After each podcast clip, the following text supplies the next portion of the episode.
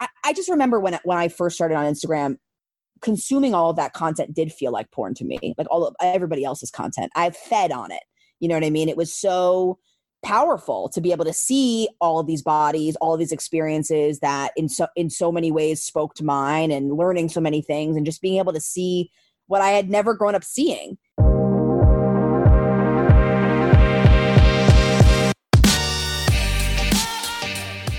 Hello, I'm Nia Patterson, and welcome to episode three of Body Trauma. Today, we are going to be talking with Claire, also known as Recovery Brain Food, on Instagram. She is a funny, eloquent millennial who is great at interior design and talking about recovery and body image. Claire writes on Instagram at Recovery Brain Food, and I personally miss her daily in the recovery community. But before we get started, I want to put a warning that this conversation is not censored and can include potentially triggering material. We also don't censor for cursing, but we will bleep out any numbers regarding weight or exercise activity. If at any time you feel yourself triggered or profoundly upset, please stop listening and take care of you and your mental health. That's honestly what's most important. If you're new here, we listen to people tell the story of their bodies. This might include discrimination based on race, gender, size, sexuality, etc and also the different traumas people have experienced in their body, including mental and physical health, eating disorders, body image, sexual assault, gender transition, and more. I'm really excited to go speak with Claire, so here we go. Hello, everyone. I have Claire here with me today, and it's so great to have you here today. Hey guys, or hey, not guys. I guess just you. I'm saying guys like the whole viewership community. Whoops. They can they can hear you. I, I already made a mistake. they can hear you. It's all good. It's good. don't don't filter anything out. I want like a raw, uncut experience for the for the viewers. You know. I think that'd be best. appreciate you. I appreciate you. So Claire, can you tell us a little bit about yourself? Sure. Uh, I'm Claire. I am uh, 28 years old. I feel like it's like Miss Congeniality, you know, when they get up on the stage. Uh, let's see. I live in Brooklyn, New York. Um, I used to, slash maybe someday will, uh, I used to run the Instagram account called Recovery Brain Food, um, which covered a whole bunch of different stuff, um, but mostly my recovery process through uh, kind of a hybrid of eating disorders uh, mm-hmm. and uh, anxiety and dealing with family and all sorts of childhood trauma stuff and just kind of honestly fi- just figuring out life as I was going through the process of recovery. Um, and I was pretty heavily active, I would say, for a good handful of years, um, but took a break upwards of a year ago now, I think. Mm-hmm. I don't know. I've definitely been offline for at least a, a good chunk of months. Um, and I think for a lot of reasons, I don't know. I never like made the conscious choice to be like, oh, I'm gonna stop and that's it. Um, I think I just hit this like point. I don't know if you relate to this at all, but like, I just got like recovery fatigue. Not like fatigue with the like process of recovery or being in recovery, but like the talking about it. I think like for me, I don't know. I, I think there was something at, at least about my own personal relationship to, to Instagram and writing about this stuff and talking about this stuff all the time where um, I, I guess I sort of burned out on it a little bit, but also I guess I felt like there was kind of this like discrepancy between like what I was thinking and saying online and versus what I was experiencing in my real life. Mm-hmm. Um, and not necessarily that I was like really struggling with recovery in real life, but it just, it, I guess it was hard to tell the difference between what was like performance almost and what was like actually my real experience. Um, because I felt like, the stuff I was talking about online and on Instagram were things that like I very much wanted to be true about myself and my experience and what I was thinking and feeling. And it was almost like, oh, if I say this enough times, maybe this will actually maybe this will actually okay. be. You know what I mean? Um, and I think I just needed space to just be like, I need to actually like kind of sort my life out outside of this. Um, and just kind of let everything sink in. I because I had started this, I had started the Instagram thing like right as I entered recovery. Um, so okay. I never really had time to just kind of like figure out my like life alone, like in silence. You know what I mean? Without all the excess noise. And I did too. Uh, Yeah, yeah, I, I I remember that. Yeah, and I think in the beginning it was like so empowering because I felt so isolated in my recovery. Like I didn't have like a strong support system or people in my life I could talk to about it in the beginning. And it's not even necessarily that like I have that now. Um, but I think I think it just got to the point where I was like, if I really just want a, a shot at closing this chapter a little bit. Um, I don't really know if you ever really close the chapter on your eating disorder. I think you kind of live with it forever to a certain extent, but um, I just wanted to I wanted to see if I could kind of like build a life outside of it because I felt like I was almost like getting a little trapped in the constant thinking and analyzing of it.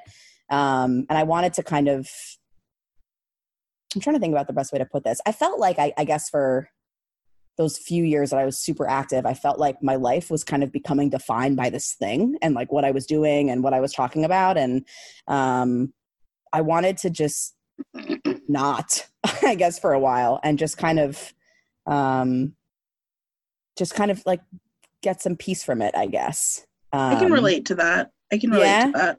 Yeah. In what way? Like, I just feel I feel like I was in like a much better place in my recovery when I was living in California. Mm. And at that point, like my posts were like very different. And then I moved to Nebraska. And as much as I wanted to be like a seamless transition, and I was like relatively prepared for it. And I knew that like depression was like on the rise. Like, mm. I still like tumbled and fell and like right back into my eating disorder, right back into relapse. And sure it's been sort of like a whole different fight since then because it was almost like restriction was the battle like in California beginning in Nebraska and now it's binge eating and mm. like talking about it all the time is like exhausting but like I feel like the place where like I could have progressed and then stepped back was it never kind of came to fruition because I sort of mm. just relapsed. So I needed like that accountability, but like at the same time, it's hard like putting everything online and getting like so much like just hate messages. Oh yeah, I mean, yeah, I I, I don't miss any of that. I think like honestly, I don't like miss the trolling. one of the things that just like makes me not want to be on there is the hate messages. Like, yeah, and the more you post the more messages you get. Yeah. No it's uh yeah i uh, i remember that that vividly. Um yeah the online world is just such a like dumpster fire of shit. I mean oh, like to, to, to, to, put it poetically like it really is. I mean it's it's it's such a i don't even know is paradox the right word? I'm probably butchering the, the meaning of the word paradox but it's like or a dichotomy maybe that's better where it's like on the one hand it's i understand the value of it as like such a powerful like powerful empowering um like place for connection you know where you can find people that share your experience and bond with them and um, support each other and at, especially in the early days i definitely felt that you know and i think that mm-hmm. that to this day is is always the thing that if if i do come back will be the reason why i do is because you know, you talk to people, you have a bad day, you talk about what you're feeling, you talk about something that you've been sitting on or thoughts that have been kind of like swimming around in your brain. And one, I think what's super therapeutic about the online space is it gives you a way to like crystallize those feelings or kind of like give life to things that you haven't articulated before. So I, I, right. I, remember at least like when I would do stories or write posts or whatever, I would have these moments, like these like moments of clarity or like eureka, where you'd be like, "That's it. That's exactly what I'm feeling," and then being able to kind of like stamp it and be like, "That's what it was." you know what I mean? It was it was confirmed. relaxing. Yeah, confirmed, right? And then having people be like, "That's exactly how I feel too." You know, it's like, "Oh fuck yeah," you know, and yep, um, like I'm um, not alone yeah you're not alone it validates your experience um, and yeah it's it's a very it can be a very comforting place. I think on the other hand, obviously you have to be like be prepared for the backlash and the trolling and just people in your fucking business which in some ways it's like how can i complain because i had this page and it's public so you it invites that right but, like i basically asked for it is right, what i told myself a, which is horrible though because you don't ask for abuse and that's what it you is. don't. you know what i mean yeah it's just i mean it, that's why i say it's a dumpster fire because uh, you know, the internet giveth and the internet hath taketh away. People you know, get like real brave talking through their thumbs. yes no it's it's it's completely true right i mean there's like the you know it's like an anonymous medium people would say things that they'd never say to you in real life and um that can be a very isolating mm-hmm. uh, and upsetting experience i also i also feel like this is sort of i think one of the reasons that kind of pushed me to take a break too was sometimes i i think i definitely got to the point where i don't know like one of the ways in which like there, there was a bunch of years i think early on in my recovery where like i was in recovery but i wasn't really recovering. Like even if i wasn't kind of like engaging in my eating disorder through like eating behaviors the like underlying problems underneath my eating disorder were not really being solved you know? And so i was kind of replacing like one call it bad coping mechanism with another right. you know? Yep. and in some ways instagram kind of did become like a negative coping mechanism even though it started as a really positive one. I feel like i went to it every single time i was uncomfortable or anxious you know? Like i it, it because like it instead place, of reaching for food you were reaching for social media. Yes literally that's exactly what it was. Like you, you said it perfectly. That's exactly what it was you know? It was like that i i'm like floored that's literally exactly what i experienced Just, you got it. You got it. no, that's literally it. Like stamp confirmed. That's what it was. It, it's really true. Like it, I, it was like impossible for me to just like sit inside my life. You know what I mean? If I was like, if I wasn't getting the validation somehow, you know, that what I, that what I was feeling was helpful to others, that, that other people, it was resonating with other people. Like it just felt like it was all for nothing. Um, and yeah, I mean, it really was that. I think in the same way that food is comforting and the constant like social was kind of that too. Mm-hmm. Um, and it sort of became this experience of like, if you do this and you don't share it or you don't talk about it, is it, d- did it happen? You know what I did mean? It like happen? It, no, you know what I mean? Like I, I know, like if it's not on the gram, did it happen?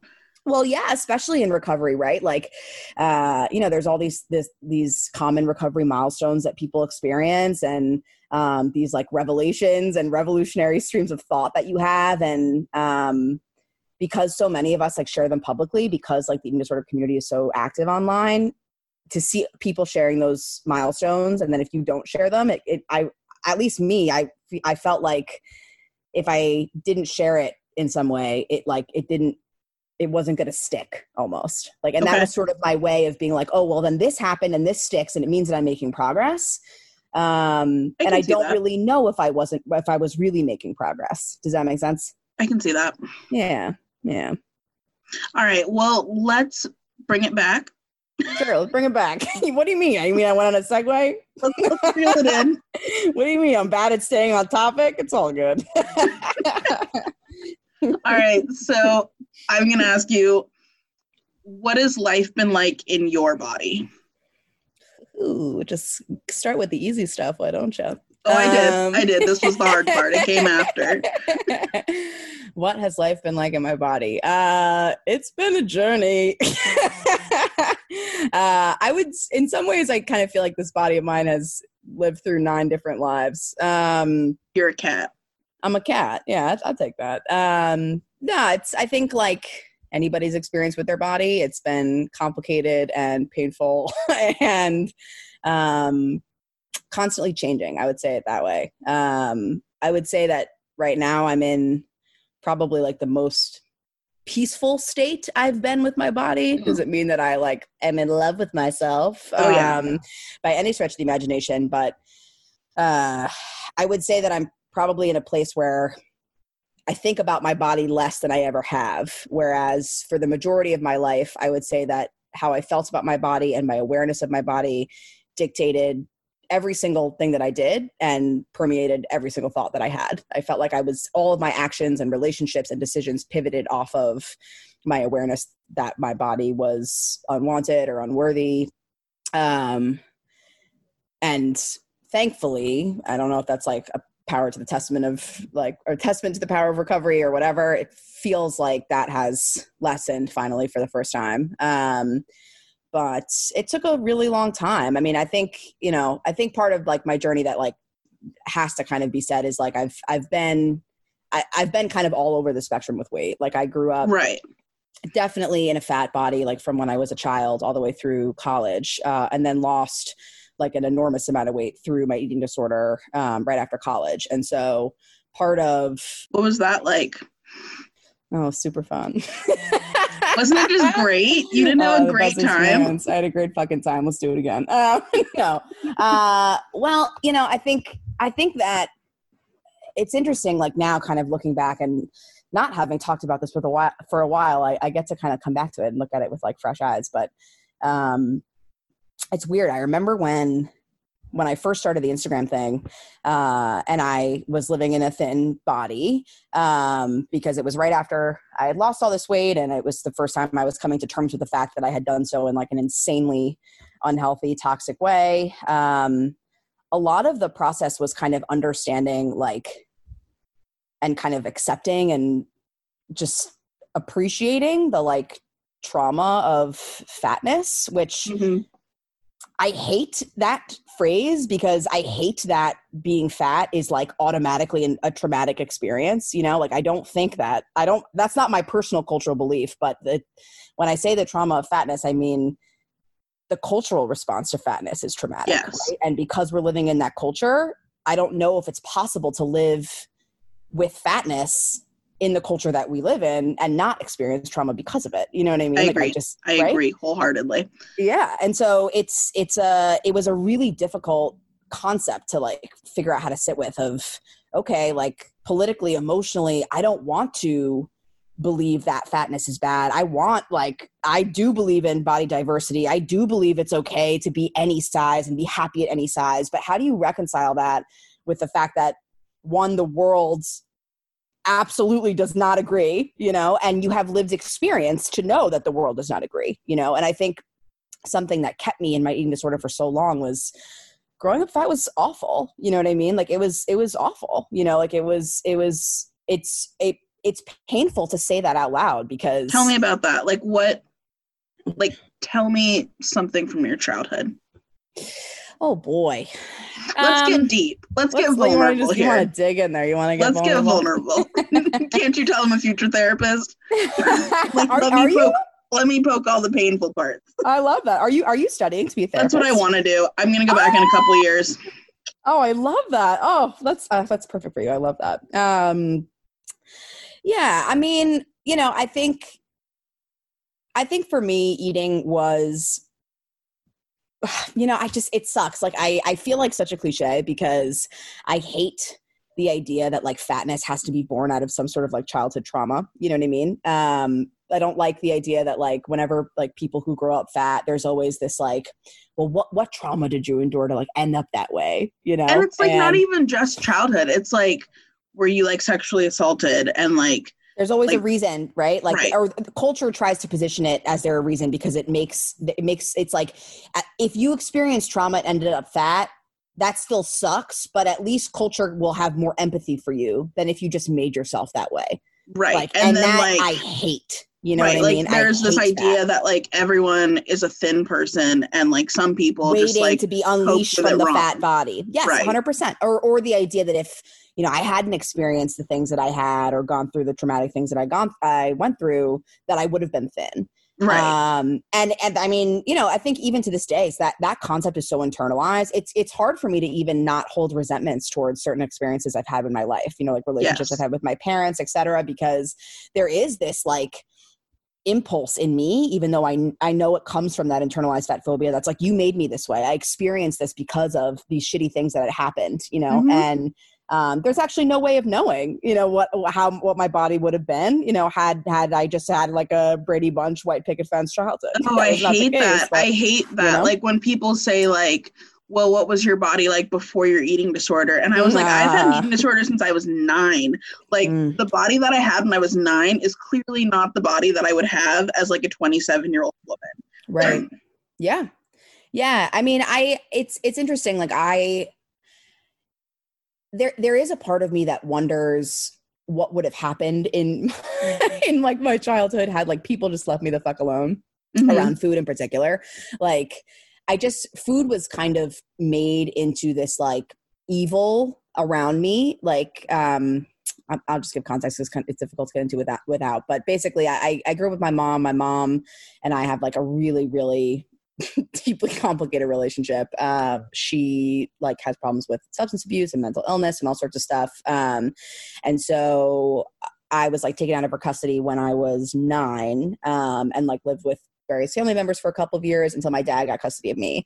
Um, and I like grew up for the rest of uh, middle school and high school with him, uh, and then like went to college and, and got out of all that kind of stuff. But um, amidst kind of like all that moving around and you know we, we went through like a really brutal 10 year long family court battle between my mom and my dad and you know they're they have their own crazy toxic stuff and um but i remember like my body was kind of always this like topic for discussion of like look how much the child is suffering because like she wouldn't look like this if the parents weren't putting her through this terrible where was thing. that coming from who was saying that uh, so my parents would use it against each other for sure. Oh, uh, okay. Like in in like who should have custody of me, uh, as in like my dad was a bad parent because he let me eat whatever I want, and look how fat the daughter, like the, your daughter, is getting being with you. And my and on the mom side, um, you know, a, a lot of the reasons for the the custody loss had to do with like neglect and and not being fed for days at a clip and things like that. And so on my dad's side it was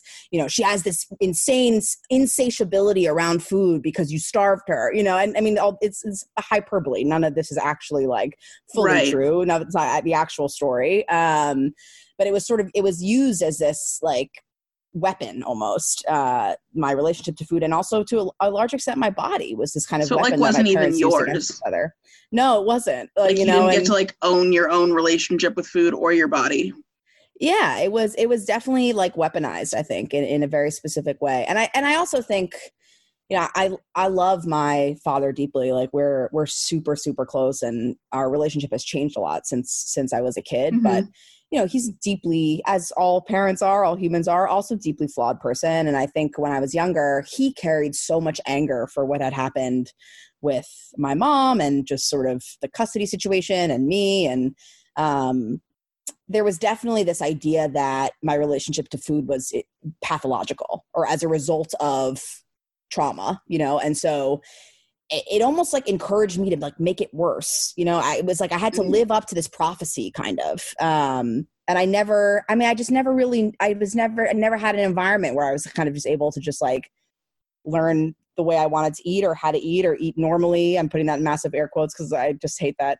phrase so much but um you know it's just like there was always this like hysteria around eating um that i was either eating too much or i was being starved or i, I just could never get it right and i never looked right. And it was always this yeah this this, this thing that always felt like it was it was sort of weaponized. So uh yeah I, it was it was my i always felt like my body was this symbol i guess in some way of either like my mom's failure as a mother or my dad's failure as a father. Um and to a certain extent like me like i i remember my dad who definitely has like his own issues with weight and relationship to his own body um but you know he he's also someone who's like his weight has kind of been all over the map and i remember him saying to me at a young age like i so other important context is like I went to I got a scholarship to like a very fancy all girls private school where everybody was white and very thin and very wealthy and you know I I went, I, was- went to one of those too.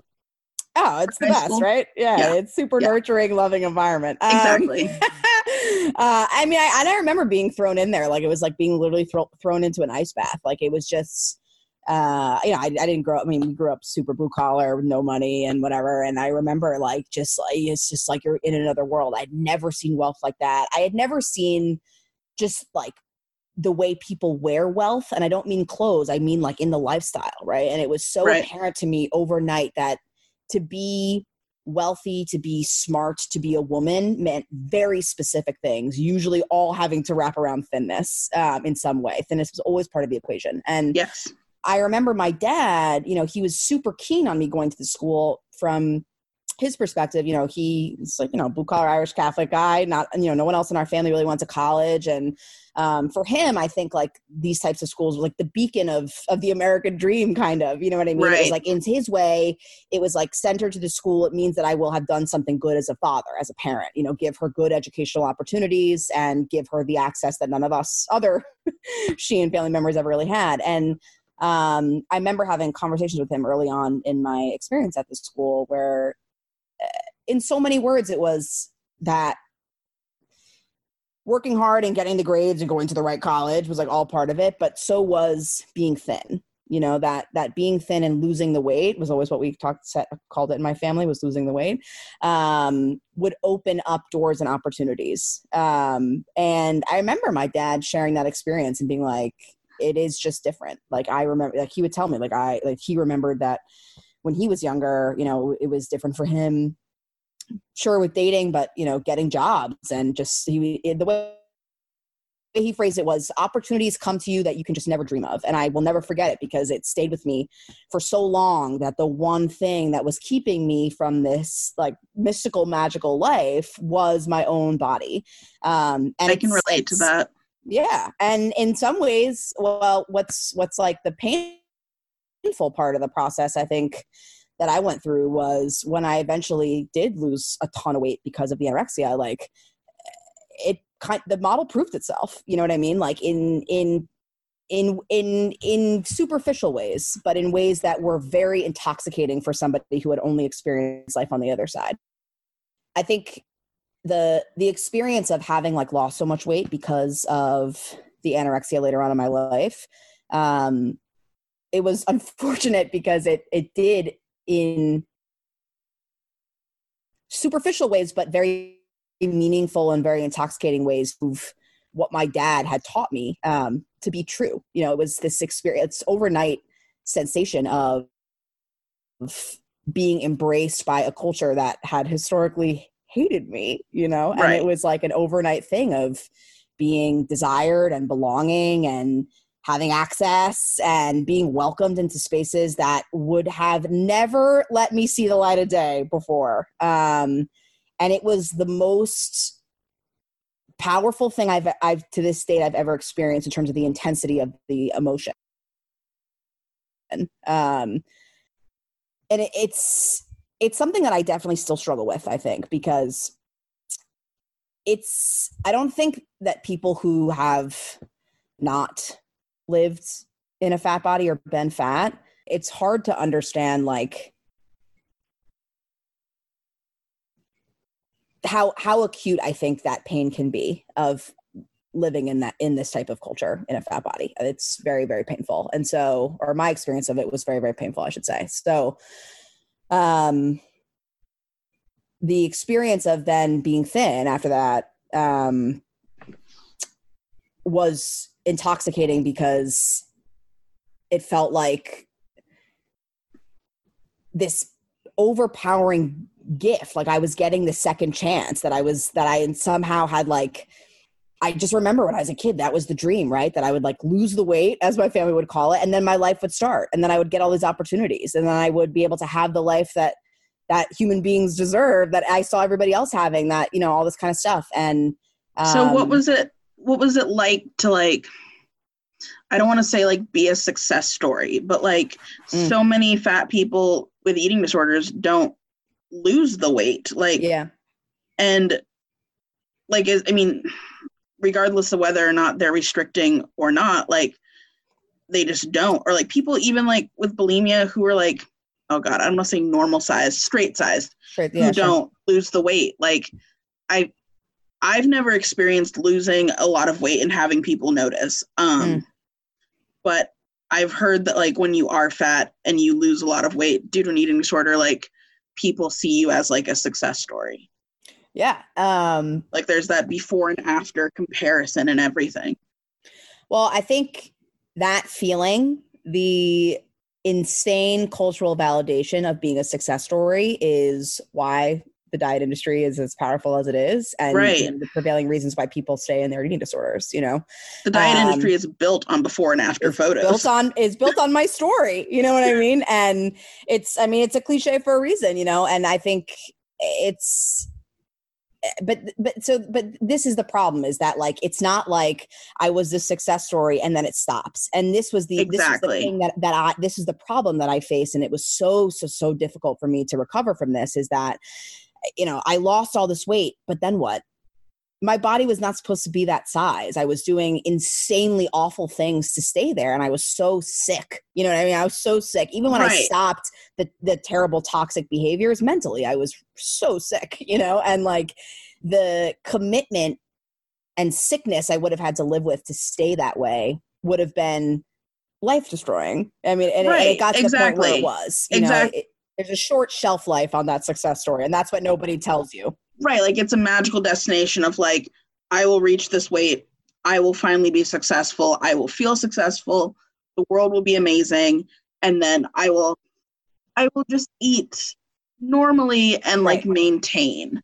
Right. I'll just maintain. There's always this concept of maintaining. It's hysterical. Um, no, I mean that's that's exactly what nobody tells you, right? Is that I mean it's also, I mean, you think about the people who the process of losing that amount of weight, it doesn't just like happen because you go for a walk around the block. You know what I mean? Like everyone's right. like, oh, it was a lifestyle change. I changed my lifestyle and my body changed and my life changed. You know what I mean? And they make it sound like it's as simple as like get up every day and walk two miles and be done with it. Exactly. No, you know what I mean? I lost that amount of weight in, you know, a year's time time, you know, because I lived in isolation. I didn't I didn't go out, I didn't drink, I didn't have any friends. I lived in a box. Literally, I lived in, in like a windowless dorm room. and I all I did was engage in my anorexia. You know what I mean? So of course, of course it worked, you know, and the only way to if I wanted to maintain that body, that's what I would have had to do for the rest of my life. You know? And um I think it's it's it's it's one part, of course, biologically your body just cannot sustain right. type of it needs healthy food. lifestyle. It needs food, right? Of course. Um, but it's also the the cultural pressure to to stay that way, right? I think, and that was sort of what I was trying to get at before about the kind of lived experience on the other side of it in terms of body size, like the pressure when you know how painful, or when I knew when my experience uh, living in a larger body was so painful, the terror of mm. regaining what I had lost was so painful. Like it was, it made it made the stakes of every single thing that I did, action I took, food I put into my mouth, like incredibly high stakes. Um, I think that's interesting. I, I think that's interesting because a lot of people, I don't want to say a lot of people, but many people with anorexia start at a socially acceptable body, lose weight down to a highly emaciated, underweight BMI. I hate BMI um, mm. body, but like clinically underweight body. And yeah. then there's still this fear of gaining weight, but you but a lot of those people don't know like the truly horrifying lived experience of, of being actually fat. being fat right. Exactly especially if you start out in, in a straight size body or a thin exactly. body and and that's the common case that we typically see with anorexia although i don't know if that's actually like the most common. It's just what we see. It's just um, what we um, see because you it's don't just what we see. you like you see someone who loses x pounds in a year a large x and you're like oh they're a success story. But like in all honesty they're like eating the muscle in their body. And I oh, it's usually it's usually anorexia. Like the thing that, that um I remember all the time is I'm bringing up Grey's Anatomy. Um, there was a Grey's Anatomy episode with this fat woman. I'm pretty sure she was black, and she had lost pounds, more than pounds, and she had like collapsed. And mm. they were trying to figure out what was wrong with her and mm-hmm. someone was like, "Well, she's anorexic," and they were like, "No, she's not. She's still fat." But right. like she had lost all that weight, and her heart muscle was like gave, gave out, like it was eaten away because of all the weight that she'd lost, and she was anorexic, but yeah. nobody knew because she was fat. Oh, I mean, it's it's that's that's beyond the evils of this whole ridiculous industry and, and complex, right? Is that like eh, the the normalization of cultural anorexia is insane you know yes. and it's and it's it's incredible to me to this day i mean it seems almost like cliche to talk about it now because at least like in in our like instagram circles it's so over talked about but i would imagine like outside of it people like literally just still still believe this you know what i mean where it's mm-hmm. like if people are fat it's their like cultural imperative to lose weight no matter what the cost you know what i mean there's yes. no like if if, if they're fat that's their health problem their fatness that's the problem is their fatness and until right. they lose the fatness they won't like nobody would ever will ever think twice about them give them extra care think about them more than than what they look like and Yes. it's in it's insane that somebody who is pounds could lose a pounds. And everybody would say you're incredible. Congratulations. You're a success story. Keep going. Keep going. Keep going. Keep going. Keep going.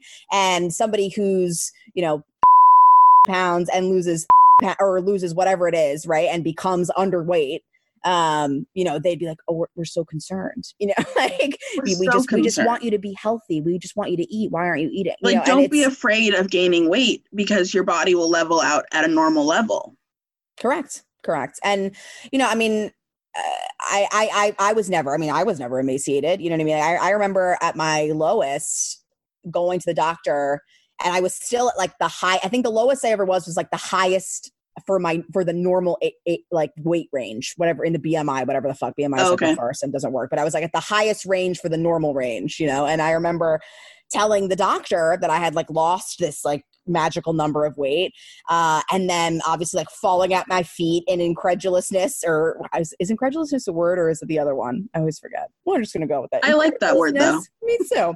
Um, you know but it was this like celebration in the doctor's office that i had lost that much weight and then they would say to me yeah you're fine just don't lose another pounds like more than another like and so it was this concept of keep going you know because because i wasn't emaciated. And at this point i had lost my period i had had my period for you know upwards of a year and a half. Like i mean, really it was like it was insane. All the signs were there. I was bruising my hair was falling out all this shit. And they it was like keep it was, it was keep going.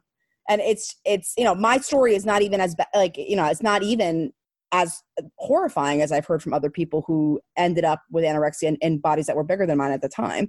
You know it's like you, you get no validation or support in your experience and um it's it's just it's horrifying truly like I've never been diagnosed with anorexia, but like after I moved to Nebraska, I moved in May. Like it, I think it's literally been like uh, like two years uh, for like the day that I left for left California. But that fall, I like lost my period because I was restricting. But at first, I didn't realize that's what it was because I've already had like irregular periods anyways. But my period didn't come for like over six months and Mm. like i just just kind of wrote it off Yeah. yeah because like no one was saying like you're restricting to a point that like you need help um even though i was like seeing a dietitian and a therapist but like i wasn't restricting that much and like if your body can freak out over restricting like quote unquote not that much like it doesn't have a chance. It's just it's just it's it's wild how not even normalized like sanctioned and supported and encouraged restriction is. And there's just no still like there's nobody there's no understanding around like how deeply hurtful restriction is to your body even on quote, Yes. small not that much levels on Yes. an emotional level forget it i mean emotional restriction is like way I, I mean it's not i mean physical and emotional restriction are, are hand in hand but like you know it's like that that i think that was one of the things i always i always encountered when i like because part of the recovery process from anorexia was going on the other end of the spectrum to to binge eating. Um right. took me a long under, time to understand that that was a response to the restriction and whatever but uh, even if i felt like i wasn't physically restricting my food calorically or, or counting or whatever it was like the emotional restriction around food was still so powerful. There were certain foods Yes. i could eat and that i couldn't eat and the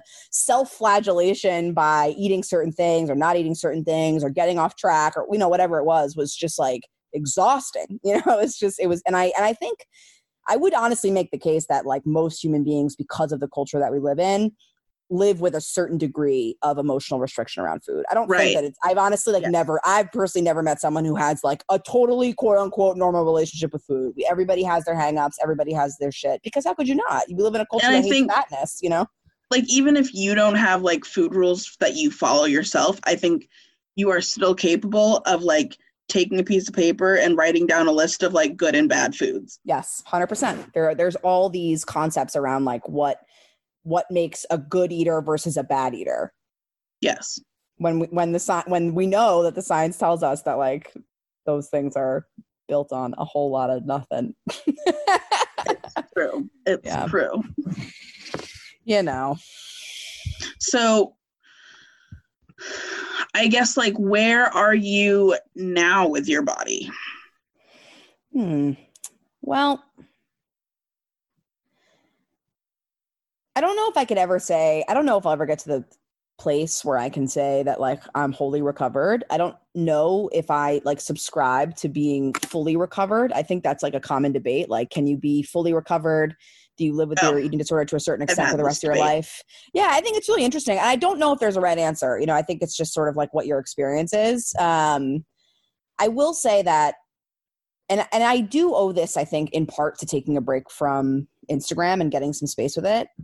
I won't say that my relationship with food is healed or feels normal because I don't know what that looks like with when you have such a like dirty history with food and weight and whatever.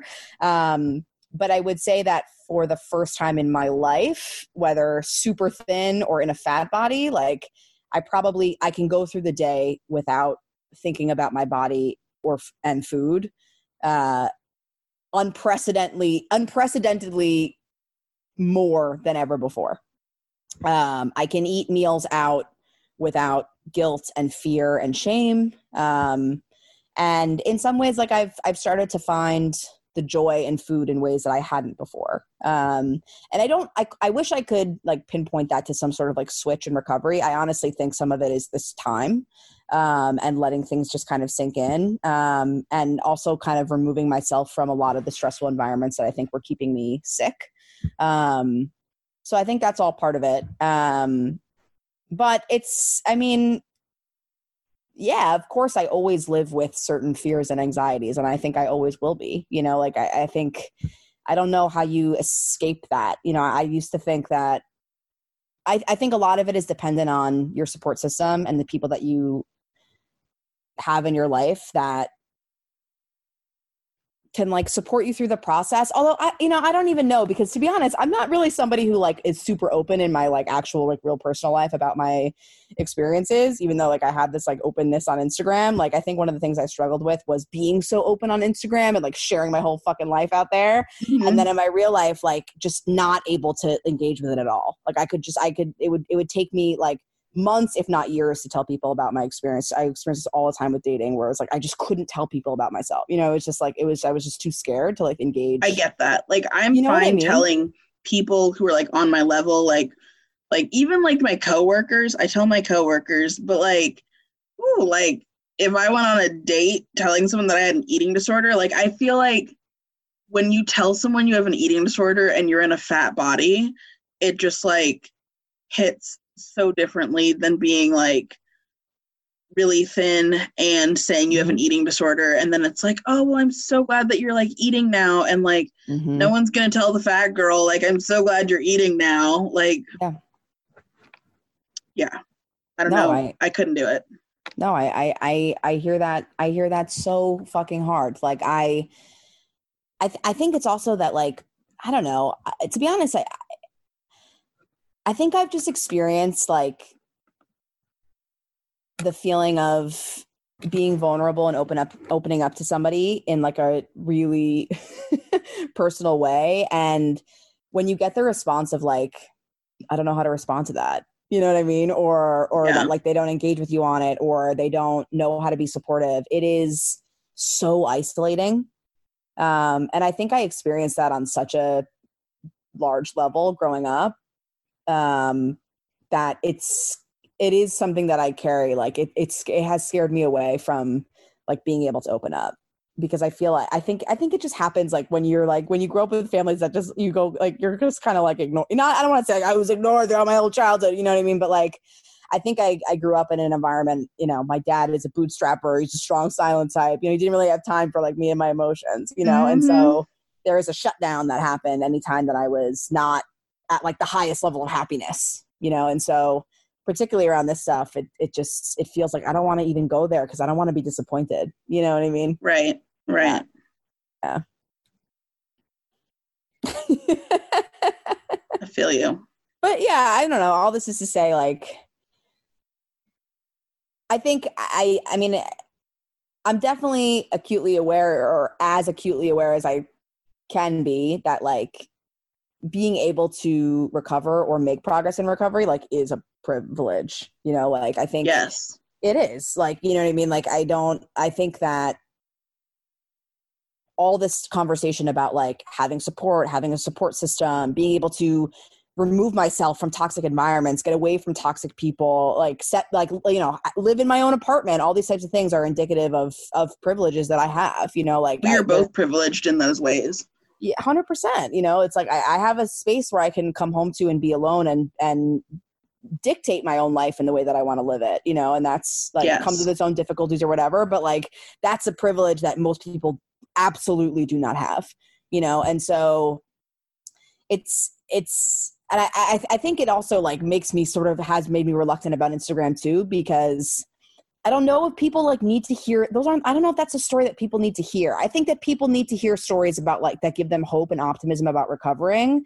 But I think that those stories of hope need to come from people who like are really, really like fighting against the odds. You know, I I, I didn't have a lot of odds stacked against me, I guess. That's sort of I don't know. I don't mean to like diminish my own experience, but you know what I mean? Like I like let me yeah. ask you because i think about this from time to time when Hmm. i first came on instagram it was like 2016 and then i got out of treatment summer of 2017 and i feel like you me several eating disorder recovery accounts were very much like active at that Hmm. point Yeah. and i feel like at that point there was a lot of like collaboration and there was a lot of like inspiration and like unique thoughts and Mm. sharing thoughts there was a lot of problematic shit too for but sure. like for sure. not everyone was like like not like when people spoke about their experience there wasn't this like very quick like diminishing of our experiences or like giving caveats to say like but i know like i'm privileged and like i almost wonder if that like i don't want to say policing but like censorship of like people's stories and like their creation and content like is that harmful or is it like beneficial Oof. Um I mean I think I, I like I think it's a it's a it's a conversation that like requires nuance and I don't I don't know if there's like a right answer to that either. I also definitely don't think I'm the one who should answer it. You know what I mean? Like I like in some ways, I mean I I remember like what you're talking about. I think like there was a a time call it like the glory days of Instagram, right? And I say that Right. facetiously, like, you know, not like I say that like ironically because it was a time sort of um before anybody like I think introduced any sort of like intersectional questioning of like body positivity. You know what I mean? I think it was like well there was still the i think body positivity had been like recently watered down let's put it Yes. that way yeah, hundred percent. And I, and so I I- and I think I think that there was this like energy around it in the beginning where most people, at least in, in my in my from my view, um, and I'm like a white woman, so I know I have like a very like rose colored glasses view of what that was, but um, that was the first time like I had encountered any of those concepts for the first time. Um, and I and I remember feeling that energy like through the internet, kind of that these like it was a movement that started really small, but then gained momentum very very quickly. right Um, and I think that part of what happened, one, a thousand percent necessary, right? Like I think that it was it was something that because it became so dominated by whiteness and by the experience of a very specific body type, um, it kind of watered itself down, you know, like and I and I so I don't know. I- I I understand what you're saying about like the the caveating and like diminishing your own experience, I guess. But I think, of course, I believe that like everybody's story has value. Everybody's like voice deserves to be heard. Right. And I agree with you. Stuff. I believe that. You know what I mean? I believe that like you don't like. I don't think it needs to be like a battle of who had the most traumatic experience. You know what I mean? Like people No, can. I agree. And, you know, but I, but I, but when I think about something like body positivity, I don't even know what that means anymore. You know, i don't know either you know but like i i do definitely agree as like the bystander um that it does matter which stories I think are foregrounded. I think. Um, like I think the problem is like at least like I want to say almost like before Insta stories were a thing, like Yeah. you really just had your grid to post on. And Yeah. so if you wanted to like recognize someone else as like a larger account, you could post their photo or repost their photo to your grid. And there was just so much more visibility and so much Mhm. more like this is a person of color that I think is doing great work.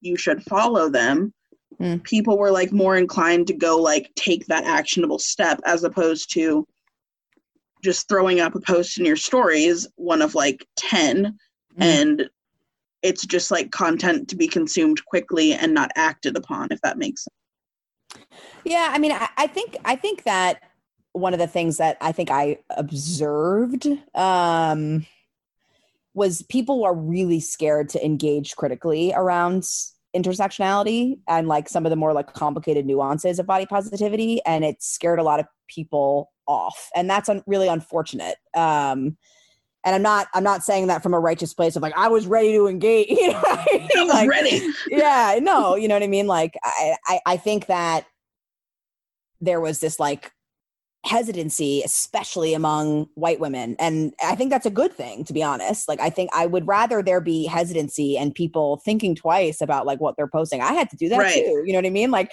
i po- i've posted problematic as fuck shit in my day. You know like, you don't even know that it's problematic until somebody points it out to you you know? But i, I think that that's sort of the thing is that once that's pointed out, like I actually think it's a good thing to like take a moment to like take stock and be like, is it really my time to speak? Like maybe we I don't have to have an answer about like where my voice is or like you know what I mean right now. Like Mhm. maybe it maybe it is just time to like take a step back and like just let people speak about their experiences that they're not that they haven't historically been allowed to talk about. Like maybe I don't have to give my opinion. Maybe I don't have to talk just to be heard, you know? Um, so I don't know. I, I- think it's definitely a different space now than it's it- definitely a different space i think that yeah. the same thing that I think what has carried over is that women of color, men of color too, um, and fat people just they can't get the recognition on their accounts. And Mm, it's so hard to like grow your account to a bigger account as a marginalized person because everyone is wanting to follow the watered down bopo influencers yeah. Yeah. Um, and do you, do you feel like it was di- it, it was different before? good question good question i think there was more of like larger accounts sharing smaller accounts Hmm. and therefore driving traffic to them than there is now Interesting. And do you- do you feel so I guess my question is like do you do you feel like that stopped because people have more awareness around like what's actually celebrating and uplifting somebody's voice versus like what's tokenizing them? honestly i'm i'm wondering if it's more a change in the way that content on instagram works Yeah. It's so interesting because at the end of the day, like we we I feel like I never talk about this, but it's like inst- like we like Instagram is not just like this like open whatever. Like it's a fucking like digital platform that is there to steal our shit and like control our minds. You know what I mean? you're not wrong like, you're not wrong you're but not is- wrong but it is interesting like how like the honestly even like the the platform changes in Instagram like as Instagram has changed its like fundamental like digital structure uh how like communities eating disorder community body body positive community any of those take your pick like have changed because of that. Like i Yes. yeah in, the introduction of stories changed things. The like hashtag culture became different. Like you know uh, the way you found people changed like instagram lives changed the game you know and, and not necessarily for the better you know like i'm not i don't think that these things necessarily made things better. I think that it actually I, I i agree with what you're saying that a lot of the changes that have happened the space is so different than it was. Um and it's unfortunate i don't and instead of you know there being like I, I think there was a time when i when a lot of these issues were coming up and people were really starting to have conversations around them where it was a tough space but at least like there was so much like learning happening yes um, and it wasn't always like super fun. You know what I mean? Like it was definitely nope. like there was a lot of like emotions were high, tensions were high, but like it was it felt very meaningful. You know what I mean? Like even if like I or or somebody else was like under the gun for something problematic, it was like at least we were like growing. you know, like not following. I mean, like you know, mentally, spiritually, whatever. Right. And yes. It, it, does. Not that I'm not as involved now, but whenever I peek around, it does seem like there's less of that. Like that instead of engaging around things, it seems like everyone just like stopped. a little bit, a little yeah. bit, and it seems like a lot of people's content isn't like I don't want to say like as enriching as it used to be, but yeah. like it doesn't like challenge me as much or yeah. make me think as much. Mm. Yeah, I remember. God, it, it brings me back to like the early days of Instagram, like when like when I was just finding other accounts, and I remember reading some some of these people's captions, and just like my whole world being overturned. You know, shooketh. like this shooketh, genuinely shooketh. You know, like it was it literally like it was just there. I I totally know what you mean. Like there was this time when like it's gonna sound so stupid to viewers who are like, "Fuck these Instagram people! Like, get a job." you know, but get, I, a job. get a job. But like, I remember like there was something so therapeutic about the time that I would set aside every day to like write an Instagram caption. Truly, it was like a yes. real Nice. You know I will go back and read my captions, and, and they were they are that? so different from now. Uh, well, it's it's wild, but I but I actually that was one of the things that I like loved about Instagram was it like gave me this medium to like write and like be creative and like use my brain in that way you know and it's it's something i like i miss that so much like i miss the the writing aspect of it and um just like sometimes process but i yeah. miss like um like simplified instagram for me like mm-hmm. like when i look back at my posts like i remember like being in treatment and my posts were literally like posting six times a day every meal and snack that i ate and then my feelings around it like just like the simplicity to just like not have to say something. But I feel like now, like if I'm going to post, like people are listening and I have to like say something and it has to be poignant.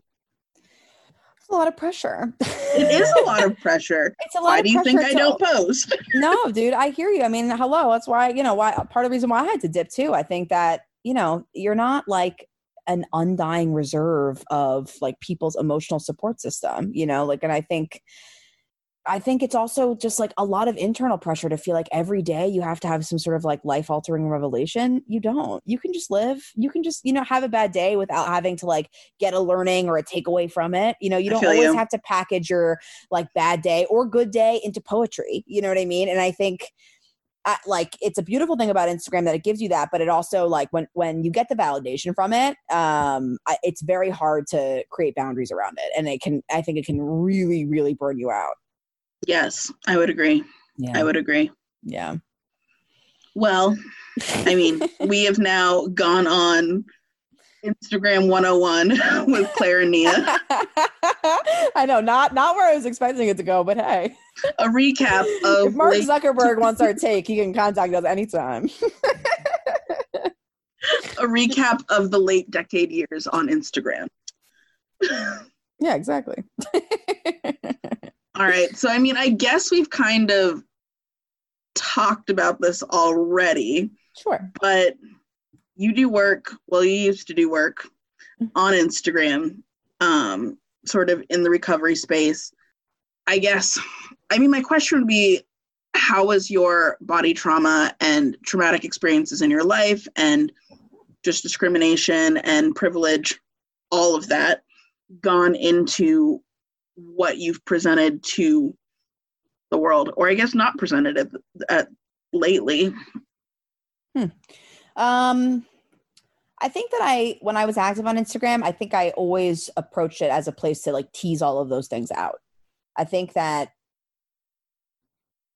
and this was like the good and bad of Instagram was that I had never, when I started, really processed any of the stuff that I had like gone through. And so I did that processing through the internet, mm-hmm. which, uh, looking back, I like, I have mixed feelings about having done.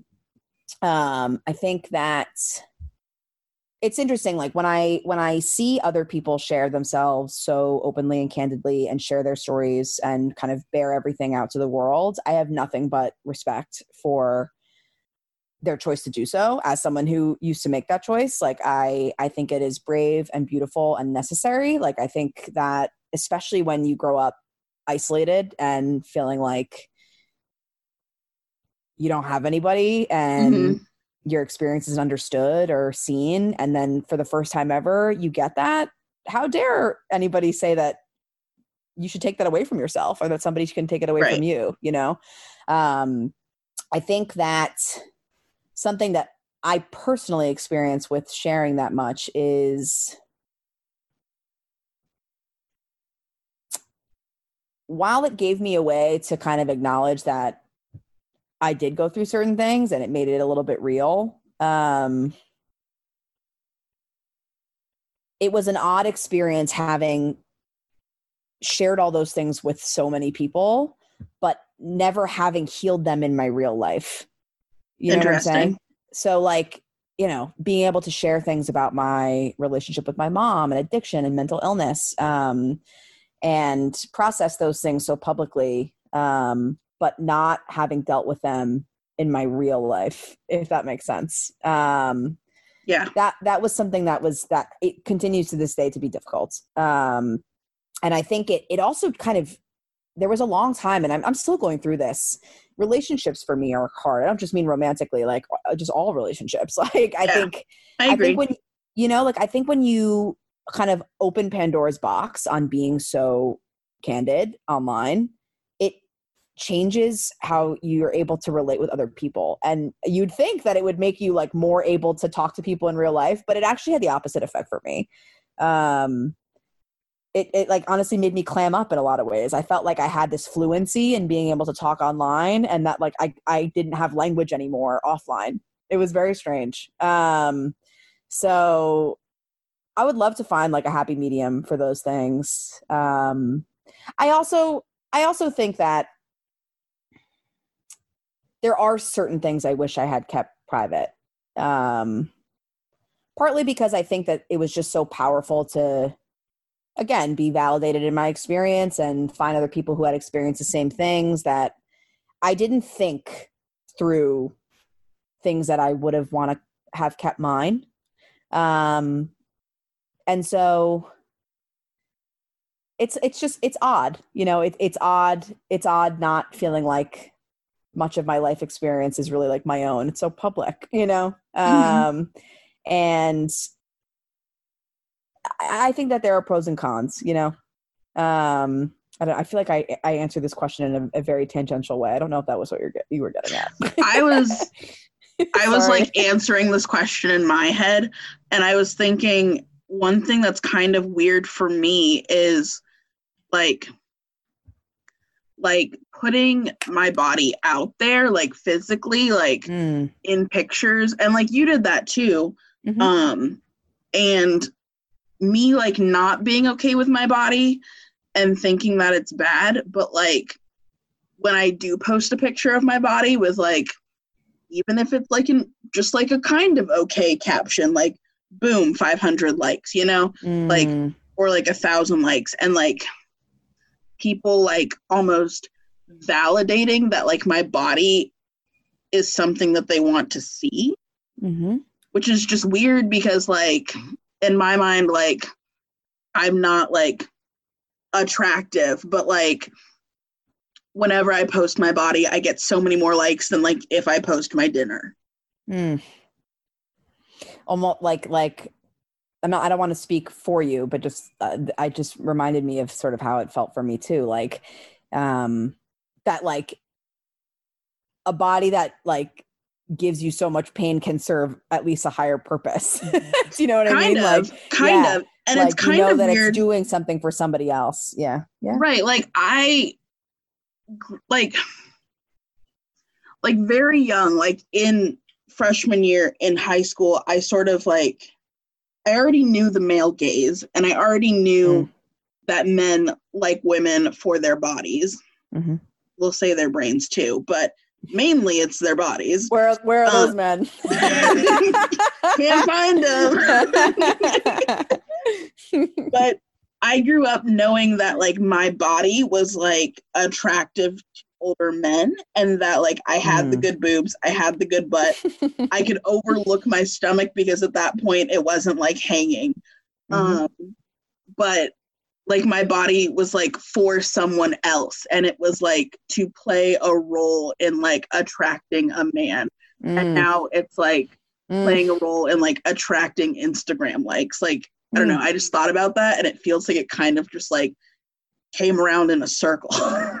Well, in some ways, I mean, it makes a lot of sense though, because in some ways, like the Instagram, Instagram is its own gaze. You know what I mean? And it's somewhat different from the male gaze because a lot of the women, the people that are looking at you are, fe- are skew female probably, but like it's a similar, I think, concept, right? Like the idea that you're almost like porn for somebody else. Like I, because I, I remember when I uh, started doing that, it was such a powerful feeling that like a body that like I had so much self-loathing around that I had never gotten positive feedback about, right? Like it had always it had always been this like sight of disgust both in myself and the other people who encountered my body to then put it out into the world and uh, one like sure have people be like no you're beautiful no matter what okay fine but like have know that I, I just remember when when I first started on Instagram consuming all of that content did feel like porn to me like all of everybody else's content. I fed on it. Yes. you know what i mean? It was so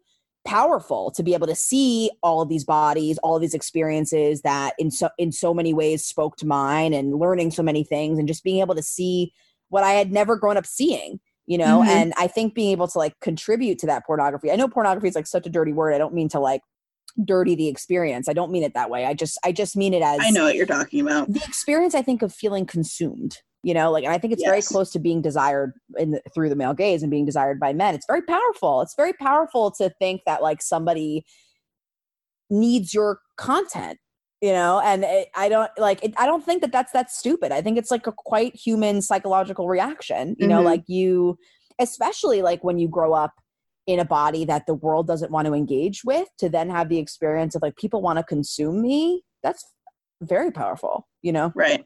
Yeah, Yeah. I agree. yeah I agree. those are my those are my two cents I was just like thinking while you were talking, I was like, oh, I miss Claire's post. Oh, dude, I would love to get back to it. It's just, I, I think it's like you. I get scared, you know. Like every time, every now and again, I'll like go and like look around and be like, "What's what is everybody up to?"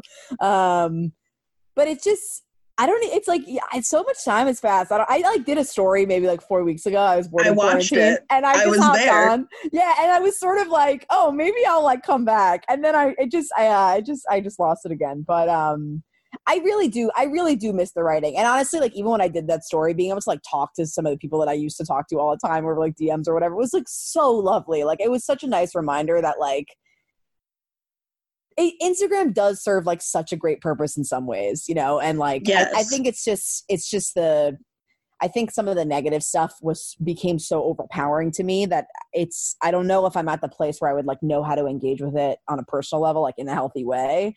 Um, but I would love to come back someday. I'm just gonna I keep it there. also a little bit it's kind of hard because like we're like so far into recovery that we're not having like all of those like novel like clarity moments and like Yeah. interactions we're not like going to therapy and learning about our trauma for the first time like so we Yeah. can't like share about that on instagram because You move forward. We- Yeah. we've done it like years ago Yeah. Yeah. No, it's it's crazy to think like this thing still feels like it was yesterday. It's like wild to be like, no, that was literally five years ago.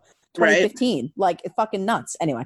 Um but it's uh, it's literally five years ago. It's ridiculous. Um, but no, I, I I agree. I mean, I I actually talked about this in therapy a couple months ago. Um, because I remember I was going through. I was like, yeah, I, I was going through something, and I remember being like, I just like I miss it. I miss like being able to write, and I miss like having that outlet and those connections or whatever. And what my therapist said to me, she was like, well, what if you found a way to go back to it and and made it something different? You know like like moved it forward. Like if you if you've if you've moved forward in your life and you're there's never gonna like life is rich of things to discuss you know? Um and i mean it's interesting. I, I, don't know if instagram is very welcoming to that idea not in terms of the community but instagram itself is a platform that kind of like benefits off of like archetypes and prototypes and whatever. Um i don't actually think it's like a like a place for like the multiplicity of opinions and expressions you know what i mean like no um but i i think I think the challenge is like, and I think that was sort of the pressure that I felt with it at the end was like I did feel like I couldn't really evolve. You know what I mean? Like I couldn't really there was less space for talking about things that weren't about pain and weren't about recovery and because of that it kept me talking about those things when like psychologically i was ready to talk about other things you know I feel like though, like when I try and branch out and talk about something that's not directly like activist or recovery related, like it doesn't get as many likes. That's what I mean. You're not rewarded, right? So, like, I think that that's a hard thing. But like, is that a problem on like our end that like we have to do it and we have to get like confirmed with likes in order to believe that that content is like? No, important? I don't.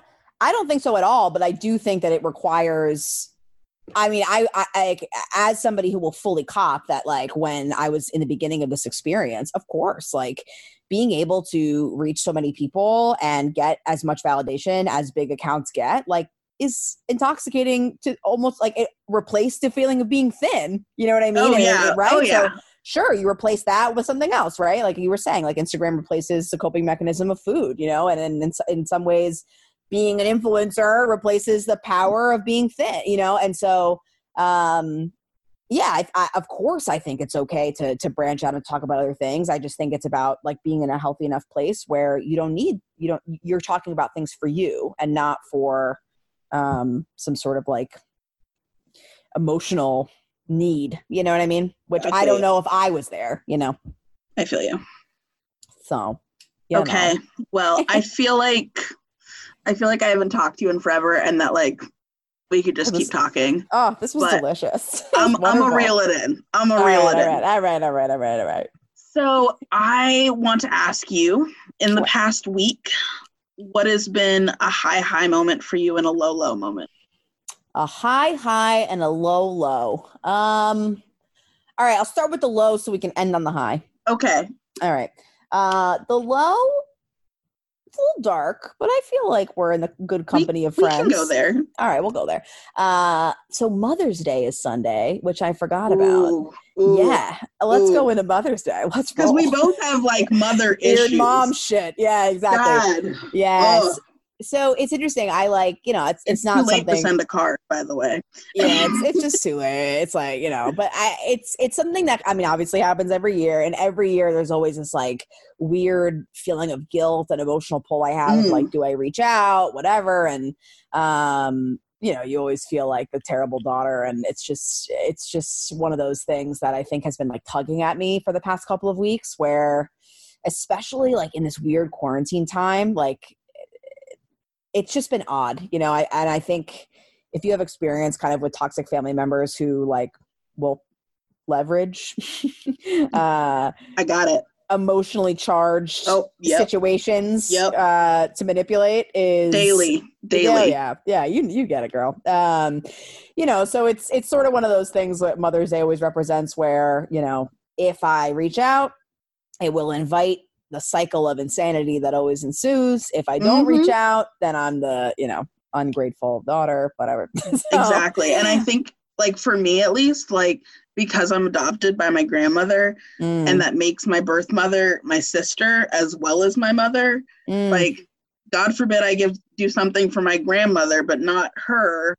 Oof. Like like you got to do both even though oh, I don't want to send my birth mother a card right. Which i won't be because i've forgotten too. Um but like it's just like you can't win and like you just get shamed if you do yeah. the wrong thing either way.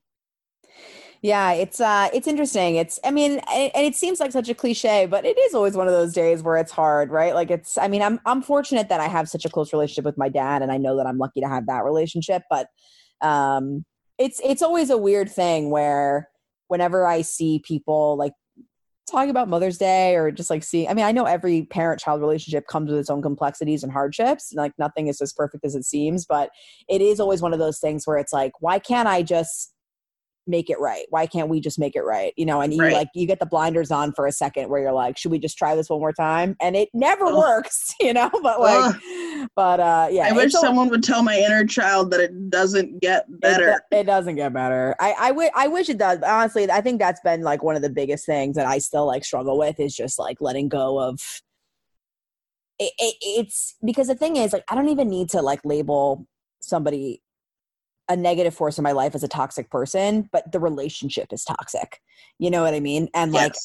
accepting that very difficult to make toxic relationships not toxic, you know, in a in a way Yes. that is not going to consume your life and it's okay to even if it's somebody that you're related to to just be like this is just not healthy. As much as we both wish and I believe that the intention is there for a good relationship, there's something in our chemical mix up that just doesn't work. Mhm. You know what I mean? Mhm. And um that's okay. It doesn't make you a bad daughter. You know what I mean? It doesn't make you a bad mother. Like it just is.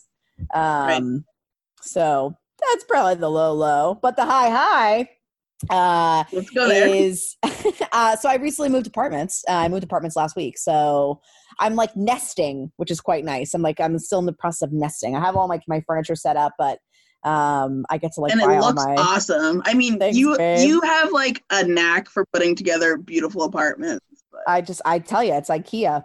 That IKEA furniture. I mean, it is IKEA. Like I'm sitting here with IKEA right now. I love IKEA. I wish I could go there. Honestly, it's like the hardest part of quarantine during a mo- like moving during a quarantine is like not being able to go to IKEA and just like walk through those aisles. I love it. I love it. I love it. I love like it. if But, I um, want to go to IKEA, I have to drive like three and a half hours. oof. So like it is a commitment. Yeah, that's a commitment. See, there's one like right down the block from me now, so which is really quite nice. Oh, but they I'm closed. jealous. They closed. I'm jealous. closed. But um, but yeah, just like nesting, and I think being able to just like be in a new space, especially during this like r- crazy, crazy time, uh, is just like quite a gift. So that's the high high. Alrighty. So I guess tell our listeners where they can find you and Shit. anything about you that you want to share. Uh, I mean, I can't promise that I'm active, but you you can find me at Recovery Brain Food on uh, Instagram. Um, and yeah, I think I'll be back there someday. So say hi. I'll, I'll say hi back. Um, and yeah, I think that's the place. awesome. Awesome. So I just want to say thank you for speaking with me. It's been great. I have missed you so much in my I life. missed you, girl. and it's just been great getting to know more about you and your impact on the world and your work. oh, thank you for having me. This was such a joy. Well, that's our show for today. Thank you again to Claire for telling us her story and for being here today. And thank you to all of you listening to the show at home. I hope it was an impactful part of your week. Please go ahead and subscribe to our podcast on your podcast app you can be notified about our next episodes. If you want to tell us your thoughts about this episode and the podcast in general, we would love to hear from you. You can email us at bodytraumapod at gmail.com and I would so greatly appreciate it if you would leave us a review on iTunes. It really helps us to be seen by more people. As always, I'm Nia Patterson, and this is Body Trauma. See you next time.